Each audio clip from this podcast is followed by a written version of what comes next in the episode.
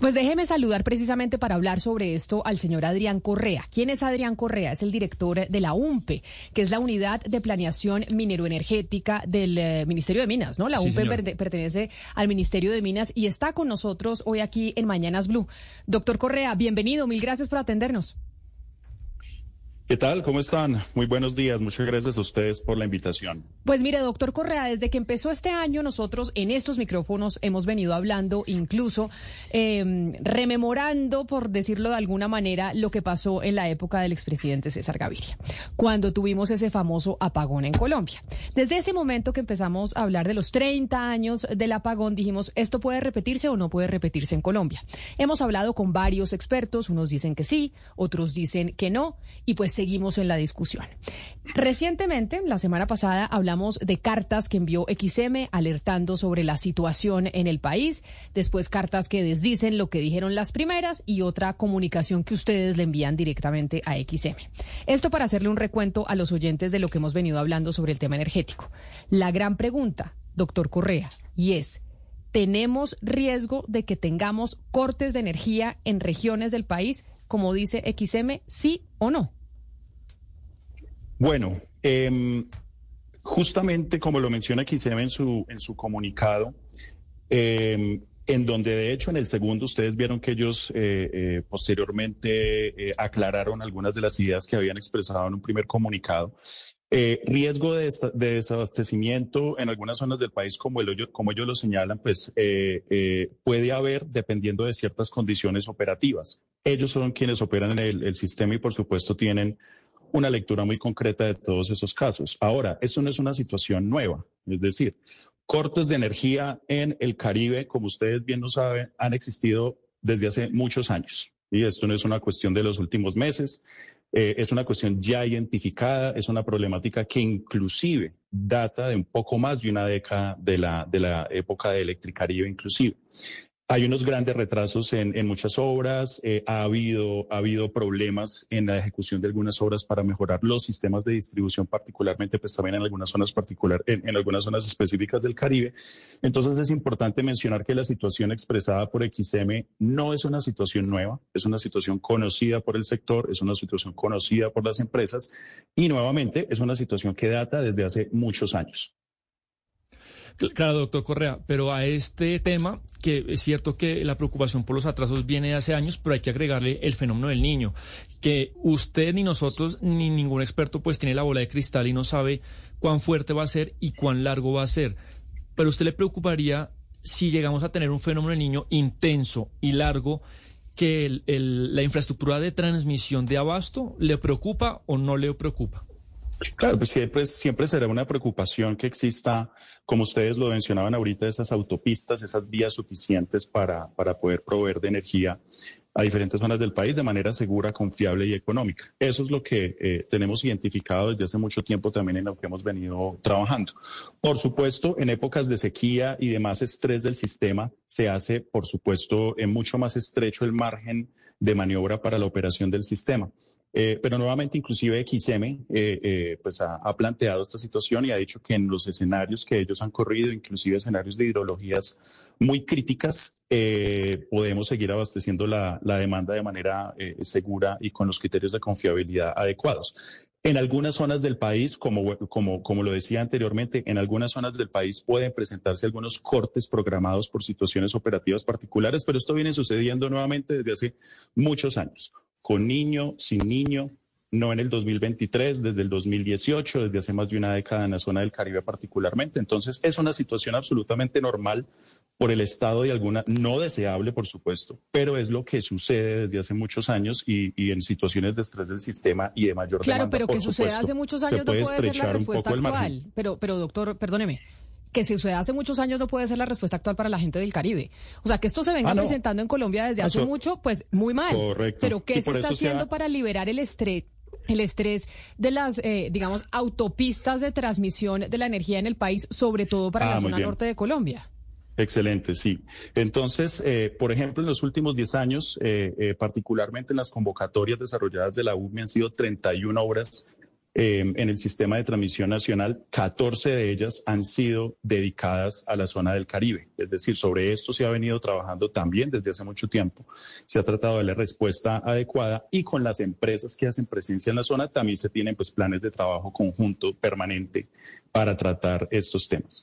Esos temas son tratados en diferentes espacios sectoriales. Uno, por ejemplo, es el CNO, es el Consejo Nacional de Operación, en donde de manera recurrente esto se viene analizando, se viene alertando y se vienen buscando las soluciones pues, para darle particular eh, solución a esto. Hay diferentes subgrupos operativos que trabajan enfocados, por ejemplo, en la zona Caribe, otros en la zona oriental que ahorita algo mencionaban, y se vienen identificando cuáles pueden ser las diferentes estrategias en diferentes temporalidades porque hay unos temas pues de refuerzo de red que seguramente pues van a tomar eh, eh, algunos años como es natural. Hay otras que vienen caminando que han tenido retrasos también eh, infortunadamente, inclusive retrasos de más de una década y en eso seguimos trabajando. Tenemos grupos permanentes, tenemos coordinación con otros ministerios, inclusive porque muchos de estos temas se salen inclusive del fuero de, del Ministerio de Minas y Energía, sino que tienen que ver con licenciamiento social y ambiental y sobre eso pues se viene trabajando intensamente, por supuesto. Director Correa, uno pensaría inicialmente que esta conversación es de carácter puramente técnico y científico, es decir, que solamente estamos hablando de, factores técnicos, pero como lo decíamos al principio del programa, pues aquí también hay un ingrediente y político importante. ¿De, qué? Por ejemplo, de, promesas eh, en etapa electoral, de congelar la, eh, tarifas, de bajar tarifas, etcétera. Eso son promesas políticas, eh, declaraciones que son poco técnicas y tienen un impacto en la opinión pública. ¿Qué tan riesgoso o qué tanto es estrés este tipo de factores políticos causan sobre esta, eh, eh, sobre esta coyuntura que estamos viviendo. Sí, el tema de la energía, como usted bien lo menciona, pues siempre se va a prestar para diferentes, para diferentes usos. Eh, no solamente con el tema de tarifas, sino inclusive con el tema que estamos hablando en este momento, ¿cierto? Los riesgos, las alertas, en donde por supuesto, también hay que hacer llamados a la, digamos, a la responsabilidad en la manera en la que se transmiten los mensajes, justamente porque hay algún, hay un nivel importante de desconocimiento sobre los temas técnicos, ¿cierto? La gente, la gente escucha demanda no atendida, inmediatamente, ¿cierto? Se prenden las alertas de lo que conocimos en algún momento como racionamiento cuando son cosas completamente diferentes, como ya lo explicaba ahorita. Entonces, todo esto es utilizado tanto para promesas como, como lo mencionaba, creo que eso, eso ha sido práctica común en, este y otros sectores en Colombia, pero también para crear, digamos, cierto nivel de zozobra eh, y cierto nivel de intranquilidad que a nuestro parecer, como lo decíamos en el comunicado, es innecesaria porque son cosas que ya se vienen tratando cosas muy identificadas y que venimos trabajando en múltiples mesas con diferentes actores. Entonces también políticamente es normal, se ha utilizado, eh, eh, si ustedes ven sus mismos archivos, por ejemplo, esta misma alerta, ustedes tienen una noticia en su portal del año 2016, si no estoy mal,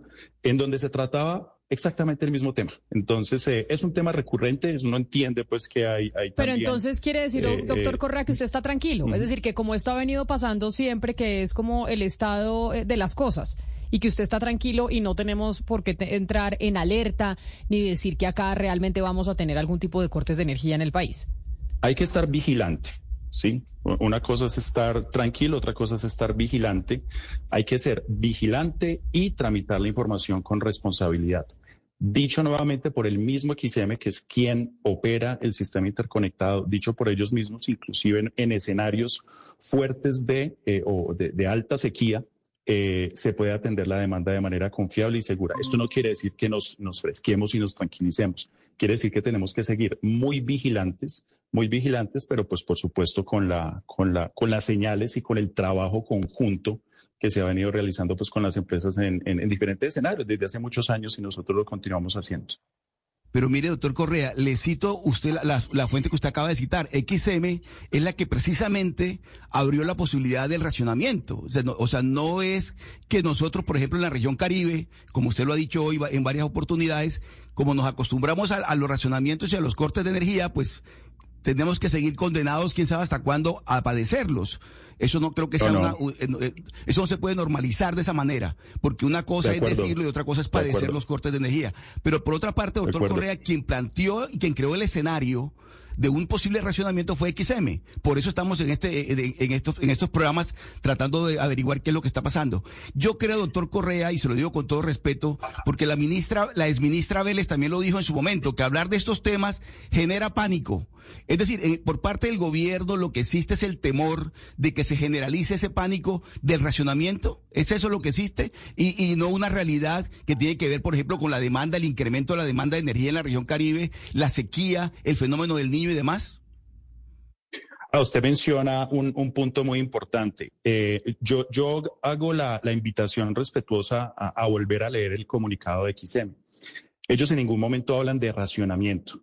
¿Sí? Si ustedes son juiciosos con la lectura, ven que hay problemas, problemas de atención en la demanda y son temas operativos. Cuando uno habla de racionamiento, habla de que no existe energía suficiente. Y ya ustedes mismos lo mencionaron, eh, energía, energía en efecto sí hay. Lo mencionó otra vez XM en su segundo comunicado, que creo que también toca leer también, eh, porque esclarecen muchas de las cosas que de pronto se malinterpretaron en el primero. En ese mismo sentido fue que nosotros emitimos nuestro comunicado y dijimos, sabemos que eso es un problema y lo estamos trabajando, lo estamos atacando con acciones concretas, pero es muy diferente y son temporalidades diferentes. Ahí es donde yo digo que hay que tener cuidado con la información se están atendiendo esos problemas operativos, son problemas que venimos trabajando, pero es muy diferente hablar de, demanda no atendida por razones operativas, hablar de racionamiento. Ahí es donde yo hago el llamado de pronto a, ser más específicos con el lenguaje utilizado. yo sé que... es un tema técnico y a veces no es muy evidente, pero esa es nuestra pero, doctor Correa, no, no, es que está claro es que está claro que no hay problemas de producción de energía. O sea, las hidroeléctricas y demás está, eh, eh, de eso no estamos hablando. Estamos hablando de la transmisión de la energía y también ese es el escenario que, del, que, del que se habla, del que habla XM. Y por eso allí es que queda abierta la posibilidad de los cortes recurrentes, de los cortes constantes y del posible racionamiento. De eso que estamos hablando. No, no, es que quede abierta, es nuevamente, infortunadamente, algo que ha venido sucediendo en los últimos años y que se ha atacado de igual manera. Esa es la situación que tenemos. Eh, eh, como ustedes bien lo saben, la gente allá lo vive desde hace mucho tiempo. Ellos mismos son los mejores eh, ciertos testigos de eso y por eso es que, por supuesto, se tiene que seguir trabajando en aumentar la confiabilidad en esas zonas del país. Ahora, independientemente de si hay o no apagón en Colombia, hablemos de las tarifas, doctor Correa. ¿Van a aumentar inevitablemente? ¿De cuánto sería el golpe para el bolsillo de los ciudadanos? Bueno, el tema tarifario, pues me disculpas, no, no, es, no es un tema de competencia de la UME, por supuesto. Eh, es, es, es, tradicional, como se sabe históricamente, que cuando no hay mucha agua disponible, pues toca despachar algunas térmicas y por supuesto eso tiene unos impactos en el precio de bolsa. Eso también se ha venido trabajando eh, a través del ministerio particularmente, pues como te digo, no, no es particularmente de mi competencia en la unidad de planeación minero energética el tema tarifario, si bien los refuerzos de la red impactan también eh, eh, la tarifa eventualmente precisamente pues para, para, para mejorar las condiciones económicas de, de, esa misma tarifa, sí es algo que se ha venido discutiendo en diferentes espacios precisamente para mitigar y para tratar de prepararnos ante ese eventual periodo seco. Eh, quizás una última pregunta. Yo sé, yo creo que usted tuvo la oportunidad de leer una carta que la semana pasada se publicó, pero ya tiene 15 días, de todos los gremios más importantes del sector energético, todos. Eh, y el tercer punto es una crítica a ustedes, no a usted personalmente, sino a la institución, porque dicen ellos eh, que el plan de expansión de, referencia de generación de, eléctrica está totalmente desactualizado. Dicen que pues la, última actualización es del, 2020. Uno entendería que la culpa también sería últimos dos años eh, de Duque, primero de Petro. Eh, hay ¿Qué le responde usted a los gremios en ese tercer punto? ¿Por qué no se ha actualizado ese plan de expansión? ¿Se debería actualizar en los próximos meses? ¿O qué le responde a los gremios? Excelente pregunta, muchas gracias por, por eso. Eh, hay que decir que justo anoche, hablando del plan de transmisión, del último plan de expansión de transmisión, eh, y esto es una muy buena noticia para el país, ayer el Ministerio de Minas y Energía adoptó el plan de expansión de, referencia 2022-2036. Esto yo creo que es una muy buena noticia y nos permite a nosotros seguir, eh, em, digamos, poniendo al público las convocatorias para reforzar el sistema de transmisión. Y sobre el plan que se menciona en la carta, eh, estoy totalmente de acuerdo, estoy totalmente de acuerdo con los gremios. Es un documento que se tendría que haber actualizado hace ya un buen tiempo y por fortuna, por fortuna, Eh, y sobre esto hemos hablado con ellos también en otros escenarios, pues eh, eh, digamos que lo ponen en una carta pública y está bien, pero pues, lo que voy a decir ellos también lo saben. Nosotros estamos ya finalizando ese, esa actualización del plan de generación particularmente que ellos mencionan en la carta y es un plan que está en nuestro pipeline de salida, uno de los tantos planes que vamos a actualizar eh, y que hemos venido actualizando este año. Entonces, ese plan de generación en particular, el de transmisión ya fue adoptado y el de generación particularmente lo verá el país en los próximos meses porque ya, digamos que las, las simulaciones y todos los escenarios están casi listos. Entonces, eso es otra buena noticia y otro, otro, digamos, otra parte de tranquilidad para este aspecto particular de la Carta de los Gremios.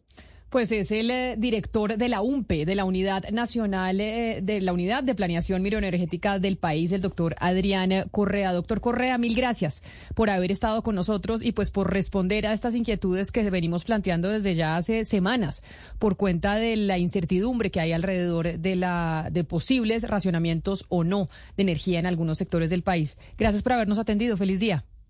A ustedes muchas gracias. Acá siempre disponible para hacer pedagogía, que es lo, que más necesitamos hacer sobre estos temas. No son temas fáciles de entender, son temas de una alta complejidad, pero nuestra labor también es hacer esa labor pedagógica, ¿cierto? Mostrar el trabajo que se, que se viene realizando y cómo nos estamos anticipando y también puede ser también muy, muy adecuados y precisos en, en la manera en, que, en la que explicamos estos temas. Muchas gracias.